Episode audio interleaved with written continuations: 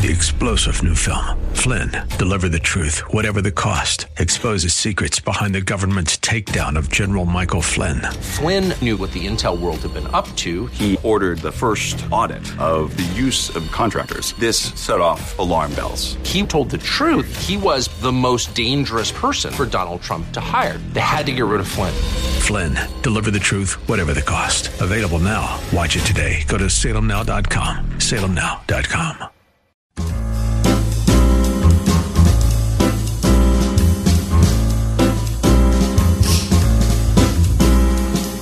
Welcome to another edition of The Ride Home with John and Kathy, live from the Salem Pittsburgh studios.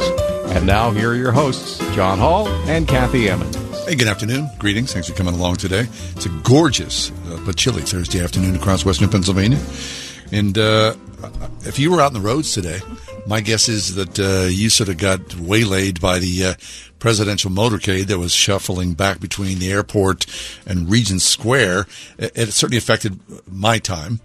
Uh, It Kath? certainly affected my time. Yeah, I mean the roads were a mess, were they not? But um, all right, so the president was uh, out at the Fern Hollow Bridge collapse, and Well, not uh, the bridge collapse. right, I mean, he was at the Fern Hollow Bridge collapse. the site of. Today he was celebrating the fact that it's no longer collapsed. Yeah, and so the good news is um, the timeline is sometime around Christmas. Fern Hollow Bridge is going to be up and running. Which is, I mean, they've been working on Route 28 for about 11 years. 11, about 35, 50 years maybe. Yeah, and that's good news. Listen, I uh, The only reason that that's happened is because the president was here Yeah. when it happened. Yeah, and that's the only reason. money was stepped up right away, so that's cool. Yep. Listen, that's a major I'm- artery I'm, for me. I'm super glad. Me too. I'm, and more than anything, aren't we all grateful and still shocked looking back on it that nobody was killed? you got that right. I mean, it's such a, yeah, it's just unbelievable. It was a miracle of miracles, truly it was. When you think about all the times you walked across that bridge, rode a bike across that bridge, Oh, my gosh. thousands of times you, you hung out in across. Frick Park under it. Yeah, all that stuff with your dogs and your kids and everything like that. I mean, so thank goodness. And, and even bigger news, I guess. Um, uh, John Fetterman wore a suit today. There were no shorts to be seen. I guess not, I was no. eager No once, once I realized that the president was coming, which was last night at like six thirty. Yeah. Uh, I thought, well, I wonder if we're going to have a redo Yeah. of the first time. no, he had a suit on. I wonder what that was like. huh? We got a lot of mileage out Oh, of we that here do. on the show. We should. Everybody should get a lot of mileage on it, right? I mean, because that was crazy time because it was snowing. very strange. Strange days indeed. wow. Anyway, thanks for being with us today. Uh, there's a lot going on. Yeah, we have a terrific show coming up today. We're going to Mm-hmm. talk about um, how dogs can sniff out human stress. Anyone who has a dog probably is not surprised by that. yeah. But seeing the you know research the clinical evidence of it is something else Yeah. It I, I. I was in Panera today and there was a corgi. Uh, and I, immediately the corgi turned to me because I had a corgi for years. Uh, the corgi turned to me and I was like, "Oh!" And I reached down to pet the corgi, and then it had th- this little sort of sheaf on that said, Oh, I'm working. Yeah, something like that. So I was like, oh, I pulled back. So I said to the guy, hey, uh, that's a great dog, that corgi. And he was like, oh, I, I don't know what kind of dog it is. I was like, okay. I just kept on my way. Oh, it's a beautiful dog. So I was happy to see a, a corgi because I and believe doing such a good job great job. Yeah. Service dog of, of some sort. And I was surprised to see him uh, and knowing that, you know, your dog knows your mood, good, bad, or otherwise, right? i love a service animal Yeah, me too. i just do How about a service peacock? that's a little much uh, also later in today's program we'll talk about citywide prayer for the election which Mm-hmm, is coming up in three weeks um, in the five o'clock hour learn to like the most annoying person in your life That's good. I think it's really good. It's going to be a good exercise for us. Everybody we're gonna, has one. We're going to ask ask you to name names. No, I'm kidding. We're not going to ask you to do that. But I think it is going to be a good conversation. Also, can the church save marriage? Matrimony rates are on the decline. Very nice. And also, uh, there is a farm which is inviting people to cuddle live turkeys on Thanksgiving. Mm, For a fee. Yeah, I mean you have to I mean, pay for it, for John. free, I mean, right, I mean nothing's free for crying All out loud. Anyway, that's what's all coming up on today's show. All right, well, let's take a look at the news today, Kath. Without further ado, please, uh, Kath, why don't you give us the top four at four? There we go. I like it. For Top four, Thursday, the the October twentieth. Do you like that? Mm-hmm. The or October the twentieth, twenty twenty two. Number one. With the clock ticking toward next month's midterm elections, as we already discussed, the president showed up today uh, to Pennsylvania, our own battleground state.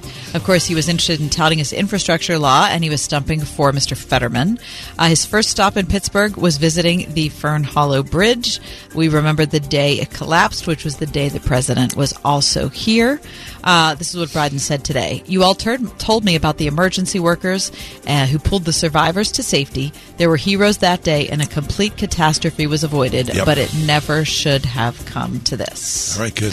So uh, we understand that about now the president is leaving Pittsburgh on his way to Philadelphia for a fundraiser also to support Mr. Fetterman, who's running against Mehmet Oz in one of the most competitive Senate races, I would say, in the country. Mm-hmm. Parkway West outbound is slow. I bet it is. Number two, UK Prime Minister Liz Truss resigned. I mean, wh- 44 days in office. unbelievable. So uh, her support collapsed spectacularly, as CBS News called it today, uh, not even two months into her tenure. The final straw seeming to be a parliamentary vote last night that descended into what they're calling complete chaos. Which, when the Brits, when the British government does complete chaos, that's theater. Yeah, that's you know what I mean. I would like to see more of that. Yeah. Uh, you, you- have you been following along? They have a, um, a head of lettuce. Uh, Oh. What will last longer? Okay, or okay, or The I didn't of know lettuce that. lasted longer. And Liz Truss, after 44 days in office, gets a guaranteed pension of $130,000 forever. Nice gig. That's absolutely fantastic. Number three. Norwegian officials warned today that there could be more arrests after at least seven Russians, including the son of a close associate of President Vladimir Putin, were detained in recent weeks for flying drones or taking pictures near sensitive areas, prompting an investigation by the Domestic Intelligence Service. Did you hear about this uh, story? yes, How about this? Norway and other countries are moving to secure critical infrastructure in the wake of the sabotage of the Nord Stream pipeline. Since then, drone sightings have been reported in Norway's vast offshore oil and gas fields and at Norwegian airports. It's from today's Washington Post. And number four. Transportation company First Student is advertising school bus driver openings, John, and you could apply now. No, thank you. You don't think so? No. You don't think you'd be good at that? Have you ever driven a bus? No. That's one of the few jobs you haven't had. Yeah. Interesting. Are you Dri- interested? Uh, it wouldn't fit in with our schedule here.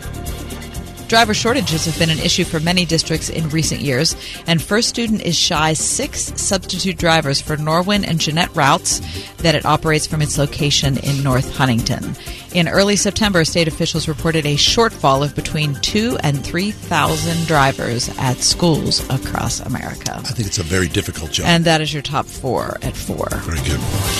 So you know what's happening is they're setting up interviews for people to come and uh, talk about what how they want the job or Sure. you know what it would look like or whatever, and people don't show.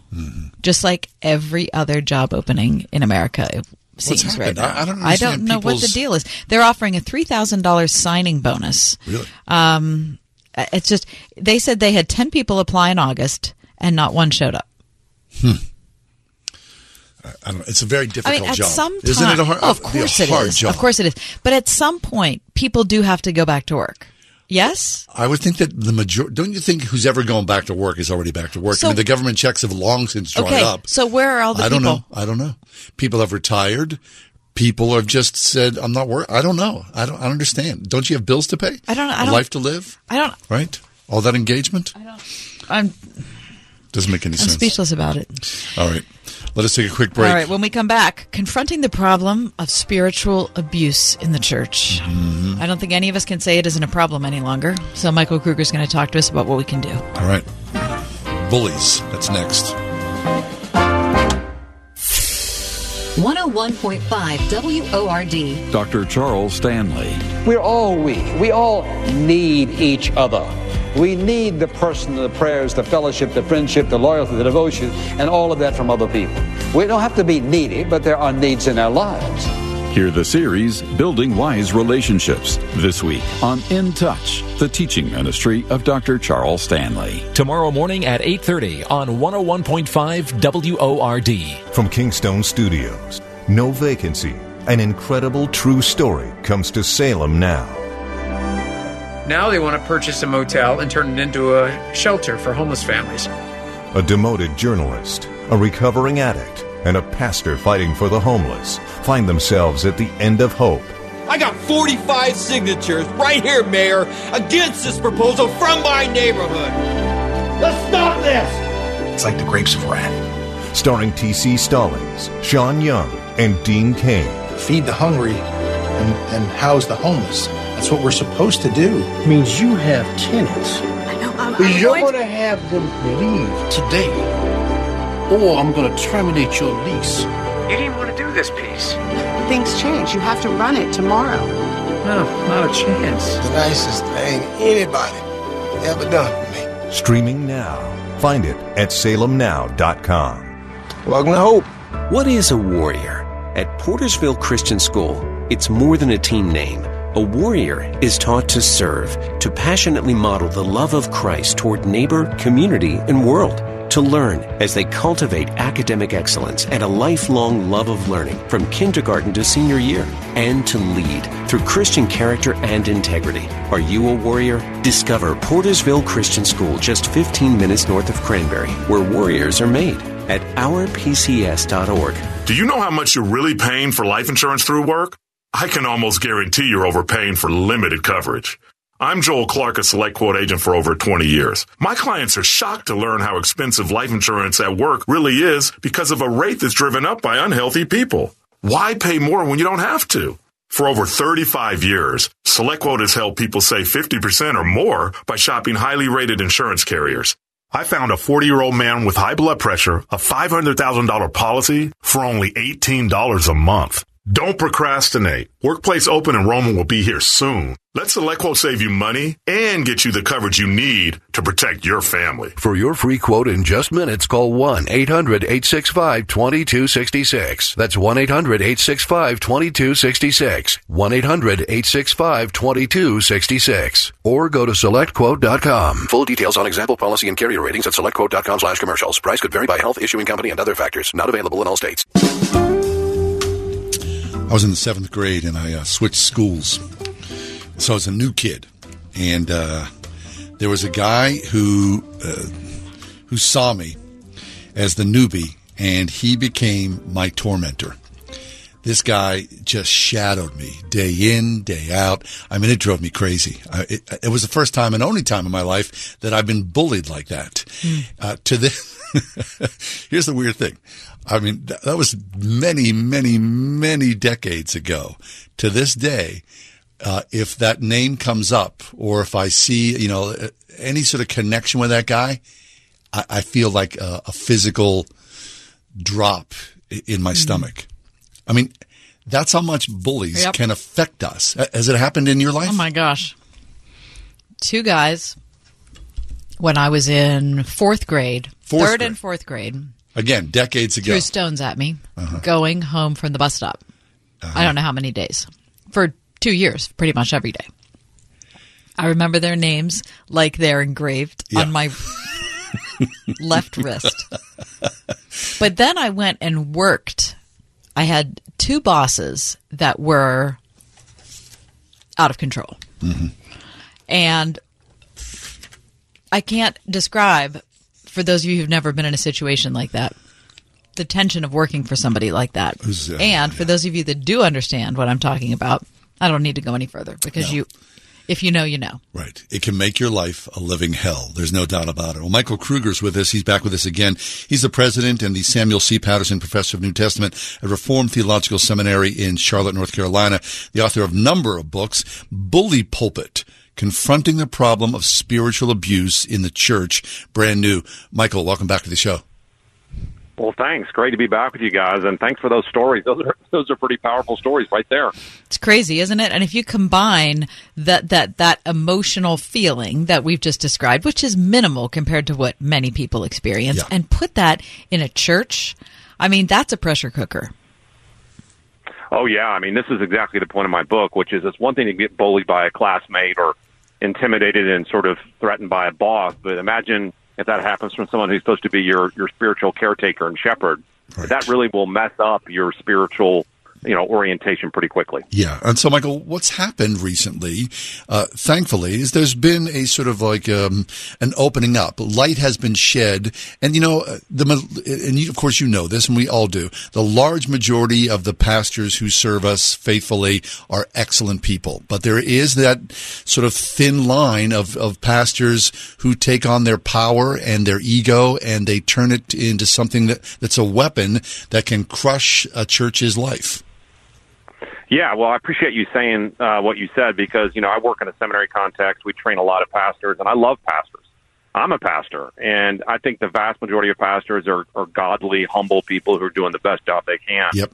But there is a new strain in our modern evangelical church of looking for a kind of leader that is sort of dominant and powerful and dynamic and persuasive. That if you're not careful, that same leader can then turn around and actually harm the sheep that they're supposed to be protecting. And I think we've seen that play out in very high profile cases.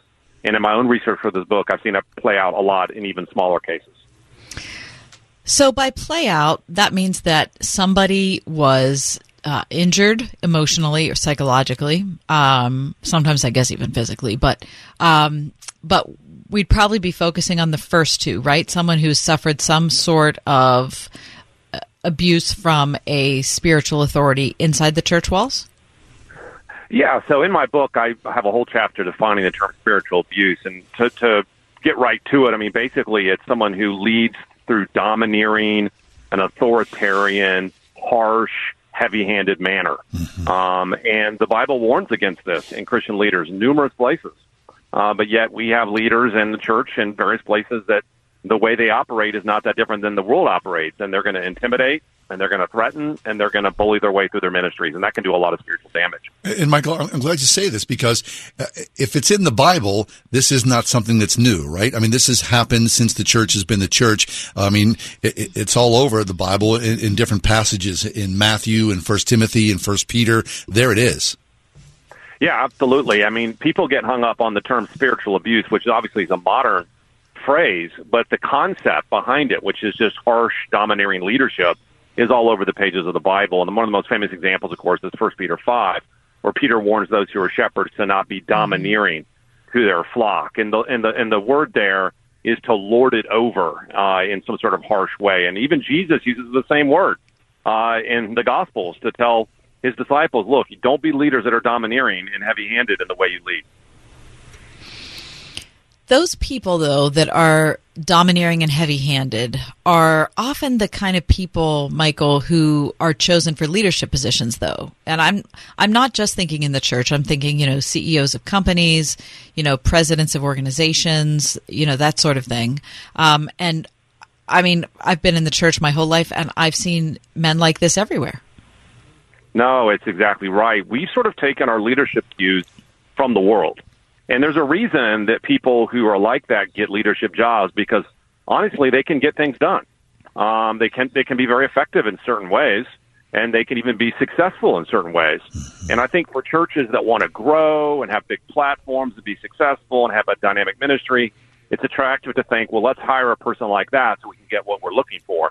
But the problem I point out in the book, of course, is that the, the requirements for leadership in the Bible are mainly not about your ability to be persuasive or dynamic or powerful, but mainly about one's character. And that the kind of leaders the church needs to have need to be humble, gentle, kind leaders, not the kind that we find out there as CEOs of big companies. And so I think we need to recalibrate the way we're thinking about leadership in the church today.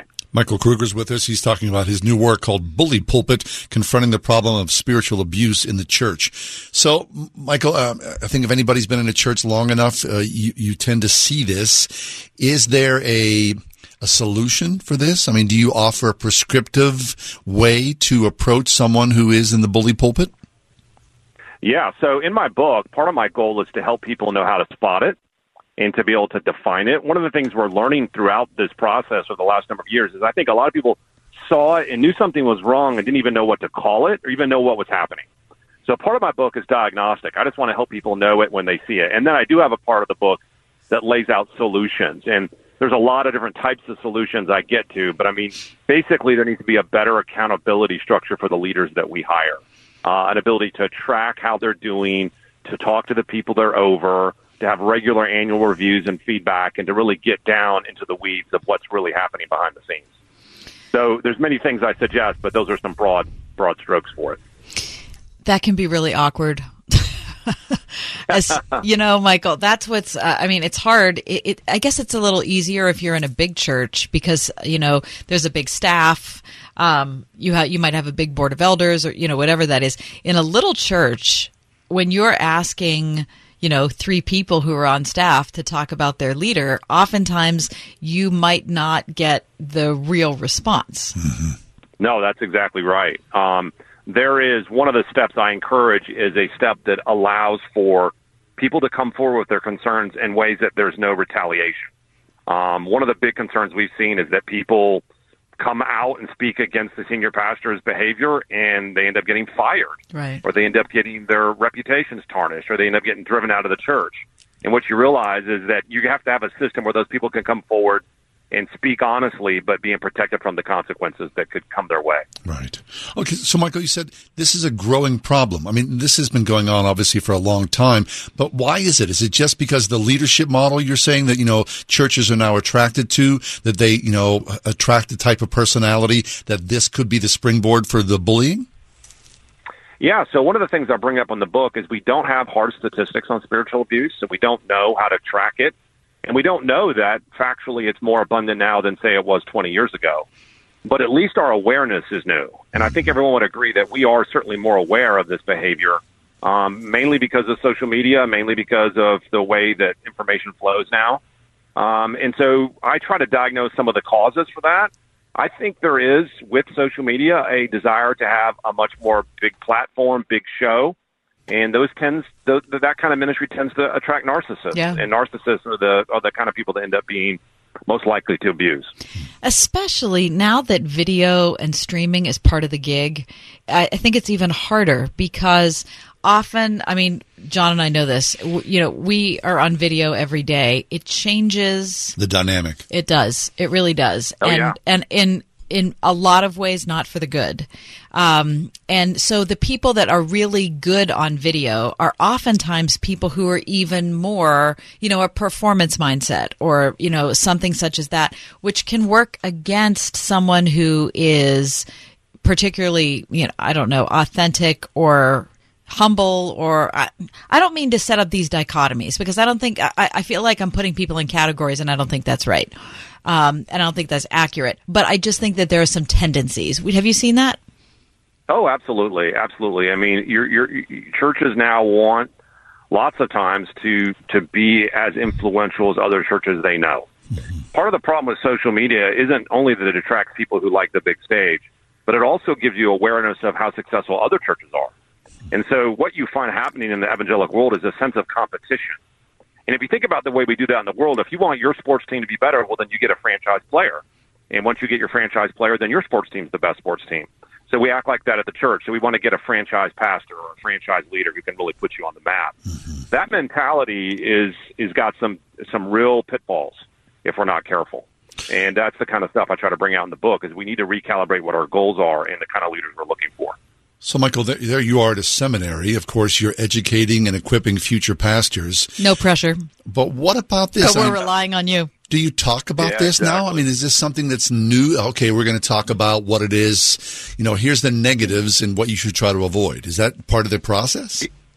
It is, and it's one of the things that we're realizing in the seminary context is how little this has been discussed. And this is one of the reasons I wrote the book is that no one knows where to go to get resources about this, and it's just not on people's radar. Right. And so one of my goals is to make sure that it's on the radar of, of the students that I teach here at Reformed Theological Seminary. But also, I wrote the book so that other seminaries and other leadership contexts could have at least one tool uh, to use as they as they train their leaders, and, and that's my hope. here's here's something else that's sort of outside the realm of the book itself, but I, I've seen this where you see a runaway group of people that are, that are church members and they coalesce into the bully group. Then they attack the pastor in a bullying way. The pastor responds unkindly. And so it becomes like two warring factions, bully versus bully. Have you witnessed that? Oh, absolutely. Um, one of the things that I say in my introduction is that is that even though my book is about bully pastors, we, we should recognize that sometimes pastors are the recipient of bullying yes. in their churches. Yep. Sometimes pastors themselves get intimidated and pushed around by the people in their churches, and that Yeah. definitely happens. And and and maybe a book needs to be written about that too, Mm-hmm. um, so that those those patterns can be identified and addressed. Um, but but in this particular book, you know, obviously. I'm just trying to solve this one issue, and I think this is the issue that I think just anybody paying attention for the last 20 years recognizes. Okay, a lot of bullying might happen in different ways, but we have to find out how to get more gentle uh, Mhm. and godly leaders in our in our ministries. Yeah. Into that. Yeah. All right. Uh, Michael, we're already over, but I'm going to, I just want to ask you one more question to close out. And we're talking to Michael Kruger. The new book is called Bully Pulpit. Um, do you have concerns that, uh, that kids, uh, you have kids yourself. Um, you have two kids, Yeah. three kids? Three. Okay. Do you have concerns that we're growing kids that are going to be capable of managing a position like that? And I know it's weird to think about some kid who's seven who's going to be a pastor someday, but but that's what it's about, right? It's about teaching our kids to be like Christ. Um, and a lot of our culture is just working against that so much right now, especially in social media. Um, and so I just, I don't know, maybe as a dad or maybe as a professor, your thoughts on that? Yeah, absolutely. I mean, when when you think about what makes a good leader, it starts when they're young. It doesn't start in seminary only, right? I mean, we we get what we get in seminary, and we can only do so much with it. We we want to inherit people that have already been raised in godly homes with good examples. Um, and so I think it's so important that parents demonstrate the type of leadership we're talking about to their kids, and that the kids are in churches where they can watch their own pastors demonstrate the kind of uh, humble leadership we're talking about. And I'll, I'll add this: in the last 20 years, too, I think sometimes the church is taking cues from the culture in terms of what leadership look like. And we not we not only look at social media, but we also probably look at the political scene. To be honest with you, we look about how people do politics. We think, well, maybe that's how we talk, that's how we argue, um, that's how we debate. And I think that's unfortunate because that that sort of mentality seeps into the church and, in some some some challenging ways. It surely does. Well, Michael, thanks. I mean, this is a very timely and necessary book. We appreciate uh, you putting this together. And uh, as you mold this new generation of pastors, uh, hopefully this is the overlay. Thanks so much. Good to be with you all. Our pleasure. Michael Kruger, Bully Pulpit, confronting the problem of spiritual abuse in the church. This is Kathy Emmons. John and I are grateful for the encouragement we have from all of our advertisers and especially our friends at Grove City College. Thanks to everyone at Grove City for supporting the ride home. I was talking to one of my sisters recently, and she said that she refused to even look at her 401k and her retirement investments because the thought of doing so made her a fidgety, anxious mess. So, uh, out of sight, out of mind. I, I get it, and I'm sure you do too. But the good news is we've been here before, and hopefully sooner rather than later, we'll hear the strains of happy days are here again. In the interim, the family at United Faith Mortgage wants to remind you that if you're a homeowner, you're sitting on a pile of cash because home values have gone bonkers. And so your home can be a portal into a cash out refinance, providing you with an immediate source of money to pay off debts, do some home improvements, or just build up your nest egg again. United Faith Mortgage, where the direct lender advantage is everything, saving you lifelong money. United Faith Mortgage. Faith and family matter. United Mortgage Corp, Melville, New York. MLS number 1330. Pennsylvania Department of Banking and Securities. Mortgage lender license 22672. Do you need new blinds or shades? Blindster.com offers custom-made blinds, shades, and shutters shipped directly to you at prices less than big box retailers. Blindster blinds are easy to install and guaranteed to fit. Don't overpay for new blinds. Shop today and save big. Blindster.com. You know, a lot of times you have to choose between something high quality or something that saves you money. But if you can get both, why not? Especially when it comes to healthcare. And that's Medi-Share. You get both. The typical family saves 500 bucks a month switching to Medi-Share. And that's huge. But it's also true that people are way more satisfied after making the switch too. The customer satisfaction rate for Medi-Share is double that of the typical health insurance plan. Double. It's because Medi-Share works. It's been around for more than a quarter century and members have shared more than $3 billion of each other's bills.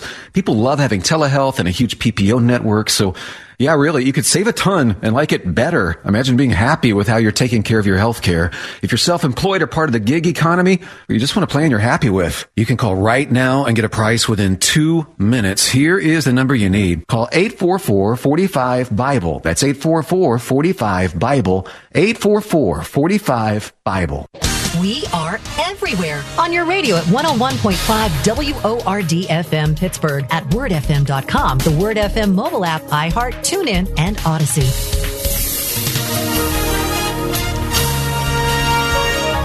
Patchy clouds expected for tonight. We'll reach a nighttime low of 34. Tomorrow will be mostly sunny. Tomorrow we'll see a high of 62. Mainly clear skies tomorrow night with a low of 42. As we look to the weekend Saturday, it'll be sunny and warm. A nice start to the weekend will reach a high of 71. With your AccuWeather forecast, I'm forecaster Drew Shannon. Dogs have been trained to do all sorts of amazing, incredible things. Well, now they're wondering if dogs can sniff out human stress because a, a, new study shows that the canine nose is sensitive enough to pick out distinctive compounds in the sweat of a person who is under pressure. A, a dog's nose has 100 to 300 million olfactory receptors in their noses compared with just 6 million in our own. What's the number again? 100 to 300 million. Versus 6. Yes. Wow. They can be trained, dogs can, to detect disease in human beings, including cancer cells, a latent epileptic seizure, or a COVID infection just by sniffing.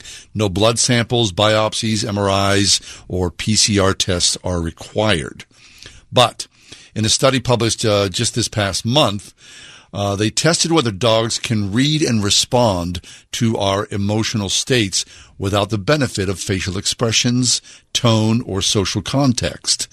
The researchers trained four dogs to detect and react to the smell of human stress depending upon their sense of smell alone to distinguish between a person's baseline scent and a unique cocktail of volatile organic compounds in the sweat and breath when people are feeling stressed out. So using tasty rewards, the researchers trained the dogs to distinguish between three gauze samples. One was neutral, containing no human scent. The second gauze had been breathed on and then wiped across the back of the neck of one of 36 human participants at a moment when they felt completely relaxed. The third gauze was a set of sweat and breath samples taken before and after the participants completed an arithmetic test under time pressure. The human's heart rate and blood pressure were monitored to confirm that the smell of the gauze was indeed a sign of stress. It turns out that the results were overwhelmingly con- confirmed that dogs can smell psychological states as well as physical ones. On average, the four dogs picked out the stress samples 95% of the time. Wow. With some individual dogs ranging between 90 and 97% accurate. They're cool? Do you have a personal experience with that? Uh, I can't say that I can pinpoint something like that. Okay. I mean, uh, I know that what, if you, I, I remember like in the past uh, being on phone calls or engaging in Oh, an an argument, argument, right. And the dog reacts, but that's a whole other story. Of course, anyone pretty much could do that. A child could do that. But the idea of a scent, a smell, picking that up, that's well, really I wild. never. I, I don't have a dog. I've never had Not a a dog. dog person. No, but I have had four cats, and I I know they specifically know that Mm-hmm. because they act differently. Yeah, right. They pick it up, right? They know. I remember uh, when my when my dad was particularly sick, they both of my cats would sleep at the door to the bedroom. Like they ne- and they Hmm. To your never bedroom. Hmm. Yeah, they never do that. They never do that. Um, but they would sleep there, kind of like and. Were they protecting me? Were they, I don't know what they were doing. They were just being But that aware. was just they were yeah. So, and here's the thing: you know when your animals are upset, right? Sure. I mean, there's just something about living with people, like you know. You pick up on signals. Yeah, you just Right. I don't. I don't know what all that means, but uh, I I wonder about you know the idea of like we were talking yesterday about um, uh, senior centers. You think that pets, animals, would be so wonderful a there. piece of that Oh, anywhere? For the most part, I believe anywhere a dog or a cat exists, it helps us human beings Amen. in a multitude of ways. Yep. So who knows Listen, what this if you have a service, is? if you have a service animal, Oh yeah, it would be very easy for you to set up something at a local nursing home. Yeah, to go in there and, and hang be- out, right? They'd be thrilled. Yeah. All right, coming up next, we're going to talk about the election less than three weeks away. And what can we do about it? Well, we can pray about it.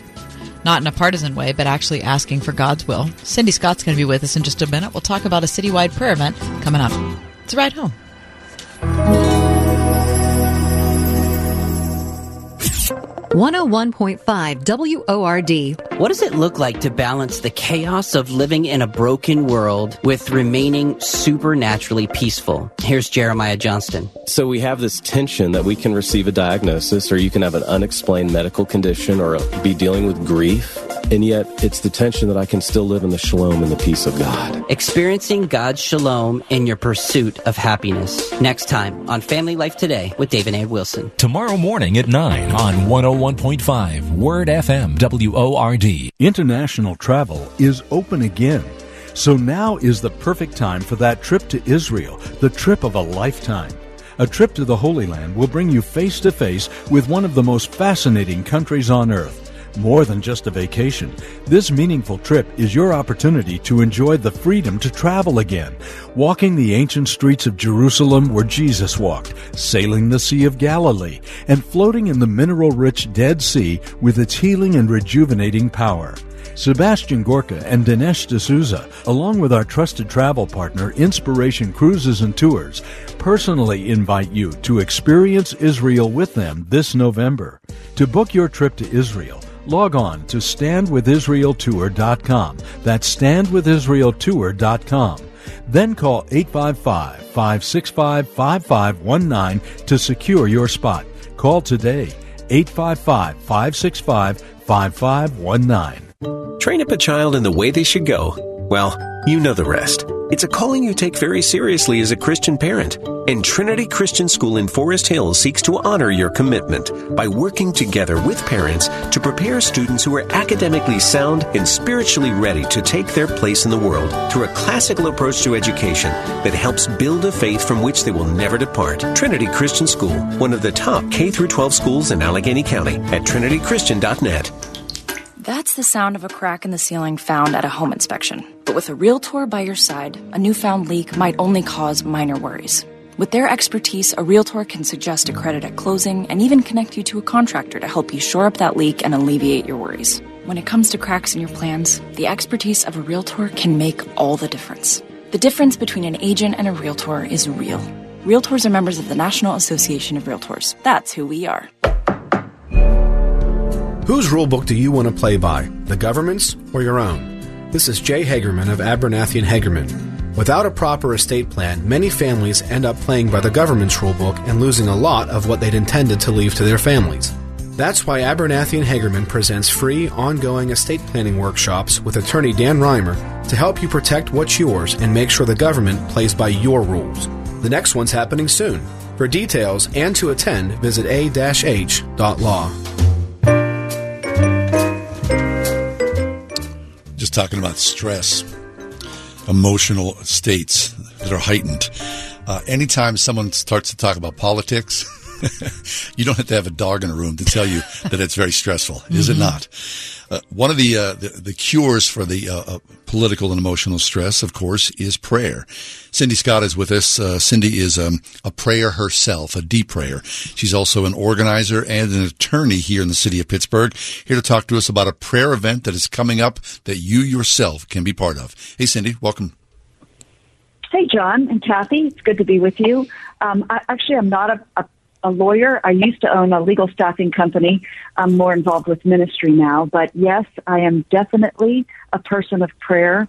We know that God responds as we pray, and the election is one of the top things on my heart and mind in these days. Cindy, we've known you for a long time and we've, you know, been at all sorts of events together and, you know, shared, I don't know, the same longings for the nation, for the city, uh, for the church.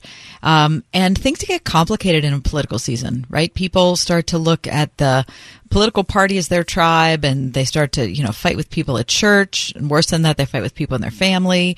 Um, what do you think the way forward is here? Well, as Christians, we should have our eyes on God first and foremost. We should be looking to His Word as the plumb line for our lives, and that's just not a personal thing. You know, Jesus came to preach the gospel of the kingdom, and that is the rule of God everywhere. Mm. You know, we're supposed to be salt and light everywhere. And for some reason, I don't know what reason it is, but but Christians tend to shy back from the public realm. And that is not what God has called us to, and it's certainly not the history of the founding of our nation. So I think that in this day and age, we've we've we've really been under a lot of censorship, and as Christians, we self-censor. And I think dialogue is so important. Uh, but more important is us dialoguing with the God of the universe, our Father, to ask Him to align us in every part of our lives, including our voting, with His Word. So, for example, as we look at some of the really critical issues that we're facing in this nation right now, first of all, freedom. We are the freest country in the history of the world. And that was not by accident. That was by di- God's divine hand on our forefathers who came to this, this, came to this land and sought a place where the government would be on his shoulders. That's William Penn where uh, we would be a light to the world. That's the pilgrims, right? And the Puritans. And they had a very deliberate thought, and I believe from the heart of God, as to what this country should be. We also have the incredibly rare privilege of choosing our leaders. So the the scriptures tell us to pray for those in authority so that we can lead uh, peace, peaceable peaceable lives, godly and peaceable lives one, one, and, and of course we should do that. But what an incredible gift from God to actually be able to choose those leaders. Amen. And so this is to me a gift from the Lord that we all should treasure, that we should treasure. And you don't have to look far to see countries where they don't have this gift and what ultimately happens to the people of the oppression. When God is removed, oppression comes mm-hmm. in and we're seeing it. We're seeing it already. And so it's up to us, it's up to God's people to discern what are those issues life, freedom, protecting our children, protecting our rights to worship. And so when, so we need to pray that God will raise up governmental leaders. And I like to take the word politics out because, you know, politics people think of as messy business. I guess it can be. Yes. But governance is all throughout the scriptures. God talks about nations. He talks about godly nations. He says that blessed is the nation whose God is the Lord. And sometimes I, I feel like in my lifetime and what I've experienced personally, there was in my younger years this attitude that we are of this world, but not in this world, but not of it. And so we should step back. And as soon as the light steps back, the darkness invades. And we're seeing that. We're seeing that. We're seeing that in what's being uh, thrust upon our children in schools and grandchildren. I have grandchildren, two little ones, and I'll tell you, I, pr- I pray a lot because of them. I'm concerned about what they're going to encounter in public schools. I'm concerned about their freedoms when they're our age. What what freedoms will they have? And throughout the history of our nation, we have seen the hand of God on His people, His people, moving them into various positions, whether it's political, corporate, nonprofit, education, and bringing about good for society citywide prayer for the election coming up christ church at grove farm thursday october 27th starting at 6.30 p.m that's christ church at grove farm thursday october 27th at 6.30 p.m we're talking to cindy scott cindy before you leave us talk to us about people who are interested in coming to this event or might be interested in coming to it are, should there be a concern? Wait a minute. What what what is this like? Just a Democratic event? Is this just a Republican event? It's neither Democratic nor Republican nor Independent. It's a Christian event. So we will be lifting up um, our nation, our people, our candidates, just generally speaking, that God would move in the midst of what's happening in our elections. We will pray for honest and fair elections. That's, you know, God hates unjust scales. And we are basically going to be, it's a nonpartisan event. It's a Christian event. We're looking to God to supersede what the Republicans or the Democrats would do. And we're asking Him to put in place men and women who will seek His face, whose values most closely align to the Word of God. They may not be perfect, and we're, we're really going to be praying that Christians will be engaged in selecting the leaders of this nation. So we're encouraging everybody to come. It is uh, non denominational, it is open to the entire city and region. And we're going to be worshiping God. We're going to be thanking Him for this nation, and we're going to be lifting up these elections that His will would be done in our nation, in our in our state, and in our city. Amen to that. I mean, anytime people gather together in the name of Jesus Christ, it will be a wonderful event. So please don't miss this opportunity. You may have heard the commercials that have been airing here on Word FM. A citywide prayer for the election. Next Thursday, it's a week from today, Christ Church at Grove Farm, Thursday, October 27th at 6.30. No reservations are necessary. You just show up at Christ Church at Grove Farm. It gets underway at 6.30. Cindy Scott and a host of other people will be there along with a a cadre of people willing and wanting to pray for this country and this very important election. Cindy, it's always a great pleasure. Thanks for being with us. Thank you so much. God bless you both. God bless you. Citywide prayer for the uh, election, Christ Church at Grove Farm, next Thursday at 6.30. Please be there, Christ Church at Grove Farm.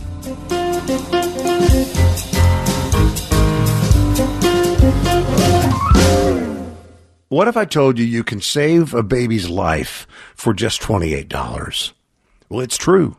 Preborn is a ministry doing just that with the help of people like you by offering free ultrasound sessions to pregnant girls and women who otherwise might choose to end their pregnancy. We know that pregnant girls and women who can see their babies on ultrasound are far more likely to choose life. Your gift today can save babies' lives. Just $28 can give a mother the chance to see the truth of the baby that is growing inside her. $140 can do this for five girls and women. Whether you want to save one baby or five or hundreds, that opportunity is just a click or phone call away. Call 833-850-BABY. That's 833-850-2229 or click on the preborn banner at wordfm.com. Maybe you're an elder in a local congregation or a deacon wanting to serve your church more faithfully. Dr. Barry York on the Master of Theological Studies program at RPTS. The wonderful thing about the MTS degree is you can actually do it all online. So they can take the degree online and grow in that theological ability that will allow them to either teach or work uh, more faithfully in their local congregation. Learn more about the MTS degree program and flexible online options at rpts.edu. Bachman's Roofing and Solar is your local award-winning roofer. Stop waiting. It's time to inspect your roof and protect your home's number one asset. With no interest and no payment financing for 12 months, Bachman's Roofing is your easy choice for roofing, gutters, and solar. Did you know Bachman's Roofing is one of the number one GAF solar integrated roofing installers in the USA? Go with Bachman's. Go with solar and install the roof that pays for itself. Call 412-744-8390 or visit bachmansroofing.com. Hi, this is John Hall. You've all helped build My Pillow into the incredible company it is today, and I've trusted in Mike Lindell to give you a great night's sleep. On top of the special exclusively from my listeners on the Percale and Giza Dream bed sheets, marked down as low as $29.98, Mike is now changing the game with his three-piece towel set. The set is made with USA cotton, making it extremely absorbent, yet still providing that soft feel you look for in a towel. The set comes with one bath, one hand towel, one washcloth, typically retailing for $49.99. Now, for a limited time, you get this three-piece towel set for the low price of $19.98 with a promo code WORD. Don't miss out on this incredible offer. Is a limited supply, so be sure to order now. Call 1-800-391-0954. Use the promo code WORD or go to mypillow.com. Click on the radio listener square and use promo code WORD. These offers will not last long, so order now with promo code WORD at mypillow.com for this radio exclusive offer on all bed sheets. This always happens around major Christian holidays in that the news media wants to create a splash in some way. So you go, oh, uh, here's a here's a story that's applicable to the holiday. So here it is. It's almost November. We're ready to enter into the holiday season. I see a, an article today. Uh, archaeologists believe that they may have uncovered the tomb of Saint Nicholas un, uh, underneath an ancient church in Turkey. Uh, researchers claim that the remains of the holy figure who inspired Santa Claus, Mm-hmm. inspired Santa Claus, were recently discovered under a 6th century building more than 1600 years after his death. St. Nicholas passed away on December the 6th, 343 AD. Wow. And was allegedly buried at the UNESCO recognized church located in the small coastal town of Demre. But his alleged tomb, which has been described as the original Santa's Grotto, was not found until 2017 when researchers conducted electronic surveys. Turkish archaeologists reportedly detected a crypt five feet beneath the marble slabs which make the church's floor. One long-standing theory is that the tomb shifted underground during an earthquake and remain undiscovered until modern techniques allowed experts to scan below the surface. So, um, they're not going to dig him up, you think? How can we be sure that that's him? I don't know. See, that's when I start to think that people are making stuff up. It's not that I don't want to honor people historically. I think he's a fascinating figure from Yes. what we know of him. But no, but linking that to a body that they found in that place, I just don't know. Right. I'm not saying it's not him. I'm just saying I don't know how we can say with certainty that that's him. I mean, If it was they 1700 years ago. Right. If they find a glass of milk and a few little cookies that have been eaten as proof. Which I guess wasn't even a thing until what the 1920s hmm. Yes, when since the when, Coca-Cola. when the Coke thing came out. Yeah, right. Did you do that for, with your kids? You didn't do that, did you? Mm-mm. Oh, we had we had this whole elaborate thing. Did you? Oh my god, we we had a, a letter to Santa. We did this whole thing. Uh, People probably hate hate this. I didn't care. I loved it. We had such a blast. Yeah, I you never know, did the that. excitement was so off the charts for everybody. I mean, we we talked about NORAD yesterday. We, Yeah. we followed his path around the world, and then what- then they wrote a little letter, left out some milk and some cookies, which I drank, and then I, then I write a letter back. You know, And what happened when they found out that they hated me. Again, maybe that's They right. did. Something did. to think about. Yeah, they did. did. hmm Uh, whatever. Don't hate me. Sure, I'm I'm, just having a good time. We were just, you know, that's all. All right, speaking of having a good time, Yeah. John, uh, this eagerly anticipated Wirecutter article, which I read every single year, Oh. about the uh, Wirecutter approved white elephant gifts Mhm. under 25 bucks. Mhm. It's always a crowd pleaser. I'm Yeah. telling you, the things are ridiculous. Right. Can I highlight a couple? Yes, but I wonder, will the white elephant thing disappear? Because, No. you know, that was for like, you know, we did white elephant here at the office. I don't think it will ever disappear. Really? Because it's so ridiculous. All right, good. And people need a lift at the holidays, They and it's just do. something stupid. Okay, good. Yeah. You know- is there anything good on that list? Well, there are a couple things. Right. Um, I would say that the pickle bandage by BioSwiss is up there for me. a pickle bandage. Okay, it is a band aid, but it looks shockingly like a pickle. Really? Like a like a half of a dill pickle. How big is like it? the rest, like about that big. Really? Like yeah, it's about the size of like three quarters pickle. of a dill pickle. Yeah. So you have a wound and you're covering it up with a pickle. Okay, that's kind of cool. I mean, it's it's really the, ev- even Wirecutter said, I got to tell you, like some of these look cheap and flimsy. This one actually works. The pickle looks good. Uh huh. And it's a pretty good bandage right. too. Well, it's good to have a sense of humor in your Mhm. pain and suffering, is it not? I like that. Um, you can get now. We already saw this happen directly in our station. Uh, the personalized socks. Oh, Yeah. which is really Super great. funny. Lynn, who uh, has worked at the station for a long time, decided to put our general manager's face on a pair of socks, Mhm. and it They were a hit. it's pretty much the greatest gift I've ever seen Right. since I've been. and everybody was sucking up right away. Well, oh, Mhm. I'll wear those. I'll be happy to wear those. I don't. right? Did, they anybody, were. did we? Did they say that? I think the boss actually took them home, and of course, he's never worn them. I They're took somewhere them for a while. I Yeah. had them for. It's kind of like the thing that gets passed Moved around. around, right. hmm Um. We have a pet on our socks. A- Our long, a long lost dog. Oh, that's good. I like that. Yep. Um, what about the uh, the karaoke microphone? I like it a lot. See, I hate it Why? because I I think it's so cheesy, and but you like it. Yeah, it's like it's so the karaoke microphone attaches to a Bluetooth, Mhm. so you can run you know your phone from the, to the microphone. Yes. You're good to go. You don't need the whole big setup. It's like instant karaoke. I dig it. Do you really? Are you a karaoke fan? Uh, not really. Oh. Mike is. He's a Mr. Karaoke. No, wait. So why why do you love it so much if you're not a karaoke fan? I just think the idea of people spontaneously bursting out in song, that's good for everybody. Even if you're a bad singer. Everybody, don't you like a karaoke? No. Oh, come on. I think it's I What? it's so cringy. No, no, it it's is not the cringy. it's the cringiest. It's fun. It's I don't think it is. Everybody wants to sing. No, And so you got a nobody. I think a lot hand. of people don't want to sing. Actually, Candyman and the people who want to sing, maybe we shouldn't be singing. No, no, they should be singing I don't because it's enjoyment. It takes if it was the stress a big off the group, day. yes, but one person in front of the group, it seems weird to me. Everybody takes a turn. 101.5 WORD Pittsburgh. On your smart speaker by saying, play the word Pittsburgh. And on your phone via the Word FM mobile app, iHeart, TuneIn, and Audacy. With SRN News, I'm Jason Walker.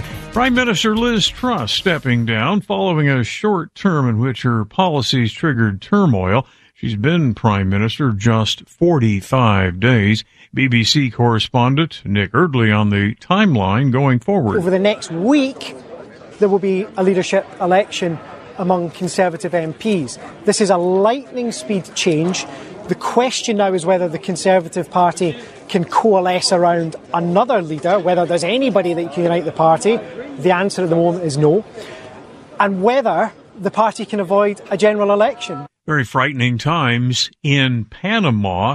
Officials say a 6.7 magnitude earthquake has shaken the western part of the country. No initial reports of damage. U.S. Geological Survey says the quake was 39 miles southwest of Boca Chica. This is SRN News. From Kingstone Studios, no vacancy, an incredible true story comes to Salem now. Now they want to purchase a motel and turn it into a shelter for homeless families. A demoted journalist, a recovering addict, and a pastor fighting for the homeless find themselves at the end of hope. I got 45 signatures right here, Mayor, against this proposal from my neighborhood.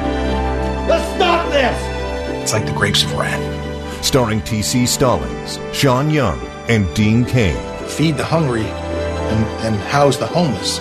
That's what we're supposed to do. means you have tenants. I know. But you're going to have them leave today, or I'm going to terminate your lease. You didn't want to do this piece. Things change. You have to run it tomorrow. No, not a chance. The nicest thing anybody ever done for me. Streaming now. Find it at salemnow.com. Welcome to Hope. You've already heard a lot about the exceptional retirement lifestyles available at St. Barnabas. Here's what you might not know. St. Barnabas is a Christian organization that dates back to 1900. That's when Episcopal monks started the tradition of taking care of those who had no ability to do it themselves. Sure, the campus may have changed a bit over the years, but the mindset is still the same. Think about it. Luxury retirement with like-minded people. Now that's an easy decision. Call St. Barnabas 724 443 0700. Train up a child in the way they should go. Well, you know the rest. It's a calling you take very seriously as a Christian parent. And Trinity Christian School in Forest Hill seeks to honor your commitment by working together with parents to prepare students who are academically sound and spiritually ready to take their place in the world through a classical approach to education that helps build a faith from which they will never depart. Trinity Christian School, one of the top K 12 schools in Allegheny County at trinitychristian.net. Hi, I'm Al Abaroa, founder of Knight Strategic Wealth. Inflation is a problem, markets are volatile, and the risk of running out of money in retirement is real. That's why I love annuities, and you should too. Your financial advisor doesn't want you to know that with our annuity strategy, when the stock market goes up, you earn a market linked return that locks in every year, and when the stock market goes down, your annuity won't lose a dime. There are no unnecessary fees, and it works for your investments, money at a brokerage firm, or even money at a bank. It's simple, it's safe, and you should only invest if you learn the facts. And that's why savvy investors work with us. Want to learn more? Text free to 833 898 0500 and we'll send our retirement readiness kit directly to your phone right now. If you want to use safe, low fee annuities to build a retirement portfolio that will go up with the market and never lose money, get our retirement readiness kit today and see how this strategy can help secure your future. Text free to 833 898 0500. Text free to 833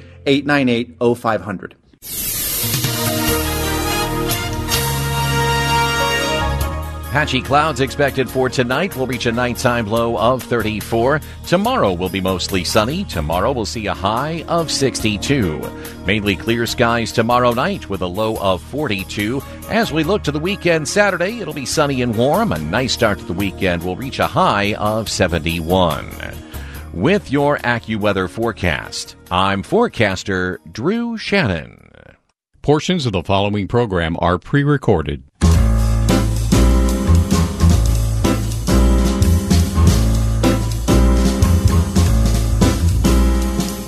Welcome to another edition of The Ride Home with John and Kathy, live from the Salem Pittsburgh studios. And now, here are your hosts, John Hall and Kathy Emmons. You know, they say there's no such thing as a free lunch, but today at Word FM, there is a free lunch. Because corporate came in from California for a big event this evening. There's boxed lunches in the fridge. in Get out of here. Yeah, mhm. several of them. More than several, as a matter of fact. Wow. So you can, I didn't uh, know. Now I had all I had all you know my my nut snack. You, You know, know- I had peanuts and cashews and stuff. You could have a ham and cheese sandwich in a box. I didn't look inside what was in there, but there's probably like eight or. What do you think, Mike? Did you have a you have yourself a, a, Mike? Yeah, yeah, you had one. You were on that, huh? All right, good. My feelings are a little hurt. You Yeah, okay. didn't. We're going to the dinner. We're going to See- go to the event. You're going to have You're dinner right. for free, Okay, it's fine. right? what the heck? We feed you every meal What? for I'm- free. first of all, you bring it up, and then when I respond, you're like, "Why? You're Well, ungrateful." right. I mean, talk about a no win. I mean, you think this is a socialist company or something like that? Grief! Yeah. What's happening, John? Just, just back off there. Just be thankful for what you, you have. You didn't want me to look longingly at the sandwich. Don't bring it up. Sorry. uh, when you're in a group of people, John, Yeah. and I'm going to say not friends, people you know slightly. You know, they could be acquaintances, Mhm. Or it could be maybe people at a dinner party, people Right. at a, a new group you're going to. Like my wife's uh, high school reunion. Sure. Oh boy. If politics comes up, Yeah. if religion comes up, are you comfortable No. just saying what you think? No. 100% no. I shut down. I walk away. Okay. I do not want. I'm sorry. I'm just not going to do it. Okay, so what if you couldn't walk away No. and had to do it? No. Would you be honest? Yes. Yes. Would yes. you? Yes. Yes. Yes. Especially about faith. Yes. Okay, take faith out of the picture. Politics. Politics, would you be honest? Wait. This sounds like a torture experiment. Like I'm all of a just sudden I'm in. Ukraine. Right. I don't want to do that. I mean, what? Someone's going to go. You must tell me, John Hall. I'm just saying there's there's a there's a circumstance where you can't get away. Someone asks you point blank point blank, would you answer honestly? Can, should I jump in and say that I would not answer honestly? I would. would. try to weasel out of it. No, I would. Why? I would like to weasel out of it. to avoid conflict. Yes. Because I can't picture a way, and this tells you where we are in our. I cannot picture a way when that conversation is not going to be terrible. Well, Which tells you how many political conversations I've had, which is a lot who've gone, which have gone terribly. because you're presupposing the person who brings up politics is dang sure of their opinion that it's right in all aspects. Because why else are they bringing it up? Exactly right. So then there's the problem right there when you're engaging with someone who has a total foothold on all things political. So then you chime in with a dissenting opinion about their politics. Of course, it's going to be ugly. But I'm going to go there. You have to. You have to stand up for what you believe in. Don't 13,000 students, John, and employees responded to a survey put out by the Pennsylvania State System of Higher Education, uh, asking questions just like this, and there were some interesting responses. This is the first system wide climate survey done in the state, and most of it according to today's PG, had a positive result. The majority of students and faculty said that they felt safe on campus, that, that they're treated with, with respect there. It's all good news. Mm-hmm. But Politics. here's where the cloud comes across the sunshiny day. The survey responses showed that political expression and employee engagement are areas of concern. According to survey results, fewer students and faculty report feeling comfortable discussing political views on campus. Yeah, that's very wise. And additionally, just one third of faculty showed they were engaged. Chancellor Daniel Greenstein called the results, quote, a sobering reflection on the state of American society. Quote, some of these results are going to be uncomfortable and they're going to force uncomfortable conversations, but we need to have them. The survey asked opinions on topics including political views, religious views, campus diversity, discrimination, bias and harassment, campus safety, student outreach, campus experience, and engagement. Okay, so the students are saying what you're saying, They're not comfortable. but the administration saying we need to have them. No, the no the administration. Well, one third of the faculty is are the only ones that are even engaged in these issues. So that means the two thirds of the faculty don't want to have anything to do with it either. Yeah, yeah. And it's so obvious why that is. Because it's not about tolerance anymore. It's about there is a societal societally approved point of view and either you have it or you don't. Wait, society like what, what do you mean by that? I mean, uh, it all depends where that where you are, right? It does for the most part, but if we're talking about Pennsylvania state schools, I Oh, think mm, mm. you know that that's what this that, that's who this went to. Right. Okay. So the societally appropriate response is that A liberal perspective Right, on politics, on everything. Right. Right. And if you so if you're outside and not just norm, on politics, on social issues, on religion, Right. on everything. well, I, I would imagine if you went to a conservative school, now believe me, they are an anomaly, but they do exist. You could also be outside the norm with a liberal perspective Yes. as well. Yep, you could. Right. So that you would be So the problem isn't conservative or liberal. The problem is that none of that the people are are are incapable of being tolerant. And we talk about tolerance, especially on the left, and very little of it is practiced. I agree. Well, th- we live in an ugly world, and uh, politics is just like the the tip of the iceberg of the ugliness. It's the quick go to, of course. But why would you want to bring that up? Look, I mean, I grew up, you know, in the late '60s and in the '70s when politics, the Vietnam War, you know, that was all over the college campuses. Yeah. There was conversation all the time, right? Conversation. There were riots, demonstrations on a continual Yeah, basis. Yeah, but that's not the same as conversation. No, it's not. Were there I mean, you, that Yes. you, you were a kid then. Yeah, but there was a lot. Of, there was a lot of advocacy on campus and in school, left and right. Well, there's a lot of advocacy, I think, on in people's lives, and very little conversation. So th- this uh, Chancellor Daniel Greenstein. Yeah. This is. I'm going to say this again. This is his quote. Some of these results are going to be uncomfortable, and they're going to force uncomfortable conversations. But we need to have them. So. Well, that's in college. That's why you should have them in college. That's what college is supposed to be Yes, for. right. It's supposed the classic liberal education is that you go to college to be exposed to different people's points of view. Right. And then somehow during those four years you figure out what you think about things the more that you're educated. But now with cancel culture and whatnot, we are not, you know, not allowed to have those conversations no, because, the point of people's view feelings are hurt. and the point of view's already been decided for you. So Daniel Greenstein appears to be co- coming down on the same side you were coming down on, which is that when pushed, you would have the conversation. I think it's necessary. I think You- it you is have to. necessary. And I think you're more right than I am because I just tend to say, you know what, I'm just, I'm not doing that. I'm just not doing that. And I think that that's probably Well, you want people to get unhelpful. along. Well, do you think by espousing your opinion in a situation like like that, you're going to change anyone's mind? No. of course.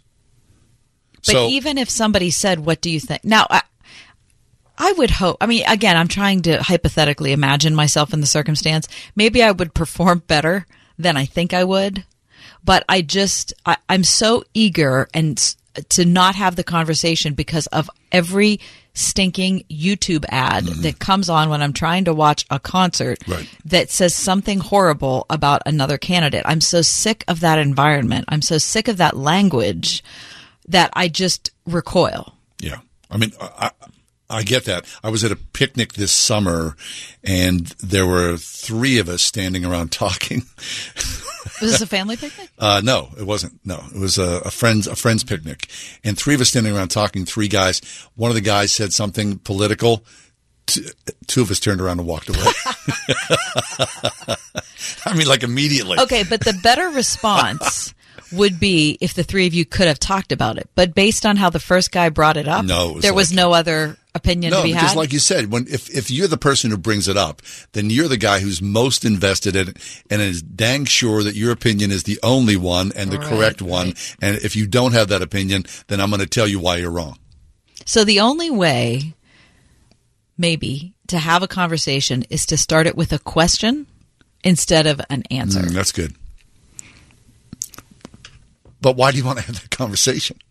Well, I, Why do you? At, like at a Because- family gathering. First of all. I don't want to, but I do. I felt convicted when I read this comment by Chancellor Daniel Greenstein because I do think that uncomfortable conversations are important to have, and I think that I'm probably too wimpy when it comes to not having them. I'm not saying I want to be vitriolic because I don't, but I think we need to find a better way to bring the volume down and bring more substance into it because we've got a whole nation of college students who aren't able to do it, and that's because we aren't able to do it. But you know people that you engage that and, you know, then all of a sudden it becomes a monologue and then your eyes glaze over and you think, oh man, I gotta go. I need, why am I wasting my know. time? I gotta go elsewhere. I gotta get out of here. I know. You know? Then uh, that's me. I, I, I kind of like, Okay, but do you have a group of people that you can have good political conversations with? Yes. Okay. So do I. I feel g- g- good about that. That, It's, you and I have the same group. well, we know each other well. We work together and socialize together. I don't know. I don't know. It's just very politics. Why is everything? I don't know. We live in this, this Coming up next, we're not going to get any easier because we're going to learn to like the most annoying person in our lives. Oh. Next. 101.5 WORD. Pittsburgh's favorite Christian music is here on the weekend. With the best new music. New, New music from Dan Bremnes. Hold you tight. Good Lord from David Leonard. And Hold Me from Pittsburgh's own Vanessa Campagna. Celebrating 20 years of bringing Pittsburgh's favorites and the best new music. 101.5 WORD. On the weekend. Hi, this is John Hall. You've all helped build my pillow into the incredible company it is today, and have trusted in Mike Lindell to give you a great night's sleep. On top of the special exclusively from my listeners on the Percale and Giza Dream bed sheets, marked down as low as $29.98, Mike is now changing the game with his three-piece towel set. The set is made with USA cotton, making it extremely absorbent, yet still providing that soft feel you look for in a towel. The set comes with one bath, one hand towel, one washcloth, typically retailing for $49.99. Now, for a limited time, you get this three-piece towel set for the low price of $19.98 with a promo code WORD. Don't miss out on this incredible offer. This is a limited supply, so be sure to order now. Call 1-800-391-0954. Use the promo code WORD or go to mypillow.com. Click on the radio listener square and use promo code WORD. These offers will not last long, so order now with promo code WORD at mypillow.com for this radio exclusive offer on all bed sheets. Hi, Rhett Rasmussen of BestHotGrill.com. Step up your grilling game with our Solaire portable infrared grills. Our compact everywhere is a favorite of RVers and trailer pullers. Solaire infrared provides the quick sear for bar marks and texture needed to properly finish sous vide. Use a portable alongside your larger conventional grill to create an instant sear zone and more juicy and flavorful food. Learn more at BestHotGrill.com. Affordable, powerful, portable infrared grills at BestHotGrill.com. If you are 65 or older, you know this. It's really frustrating to deal with out of pocket medical expenses, just watching your hard earned dollars flying out the window. Well, here's something that can really help, and it's worth taking a minute to look into. Medi-Share as a new option. It's called Medi-Share 65 Plus. And Medi-Share is a community of Christians who share each other's healthcare bills. It really is a community too. People encourage and pray for each other. Medi-Share 65 Plus is a low cost option for those with Medicare parts A and B, and it fills in the gaps where Medicare stops. It's a great way to fight inflation too. You can lock in one low monthly price for up to 10 years, and you can use your Medicare approved doctor, and you also get telehealth 24-7 service, so you don't have to leave your home for the little stuff. Very worth looking into, and it's so easy to find out why people rave about the customer service at Medi-Share. They're easy to talk to. Call 833 share 55. That's 833 share 55. 833 share 55.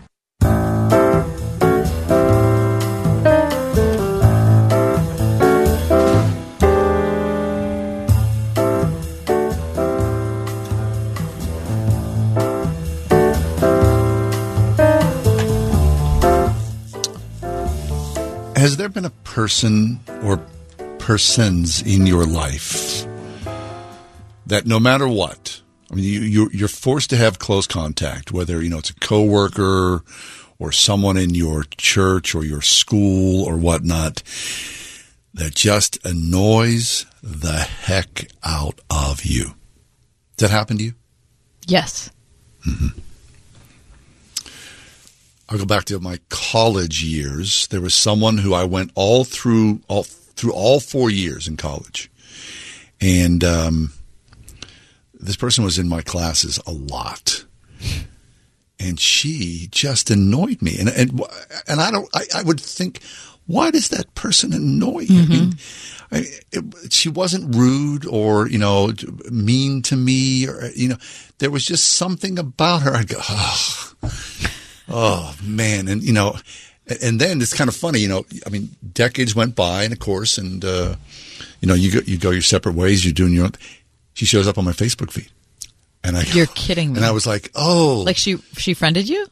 yeah, yeah, yeah, which is fine, and because uh, you know we were like in these intimate circles in college together, but I, I- was like. I, there she was, and I don't really engage with her, but you know I see her postings, and she, of course, she would see mine. But I would think back and think, oh, there she is again, and what was it about her that just drove me crazy? You've had that? I have had that. And you know what else? I had somebody who uh, I worked with tell me that I was that person. Oh, oh, so you could see. Oh, isn't that horrible? Mhm. Because I'm sure I had the same effect on other people Mhm. as well, right? People go, "Oh, there's this guy," Yeah. right? And then you, Yeah, we were having a we were having a conversation. We were having we were having not it wasn't an argument, but it was definitely a disagreement Oh. on the phone. And this person said, "Well, the problem is Mm-hmm. The bottom line problem is that I don't like you very much." was this recent? Yeah, it was within the last five years, six Really? years. That stopped you cold, didn't it? No, because I wasn't surprised. Oh. It was, I was actually very glad to have the conversation because it was an undercurrent thing that you kind of get. So it came to the front. Yep. Well, what's your response to that? I mean, you can, you, uh, you, you didn't say why. Did you say why? Yeah, why, sure. why I don't you why. like me? Yeah, sure. I Did said you why. feel the same way about that person? Uh, you, or were you not surprised? as not as much, but I was annoyed with their approach to Life. some things. To life, not to life. to how they Listen. breathe. Because you know you get people like that. Okay, but here's here's it, the story has a good ending though Mm. because we ended up to be good friends. See, okay, we I really get it. did, and the only Oh, reason we ended up to be friends was because we had that awful Mhm, conversation. mhm, okay. So there's a, an article in the Wall Street Journal. Learn to like the most annoying person in your life.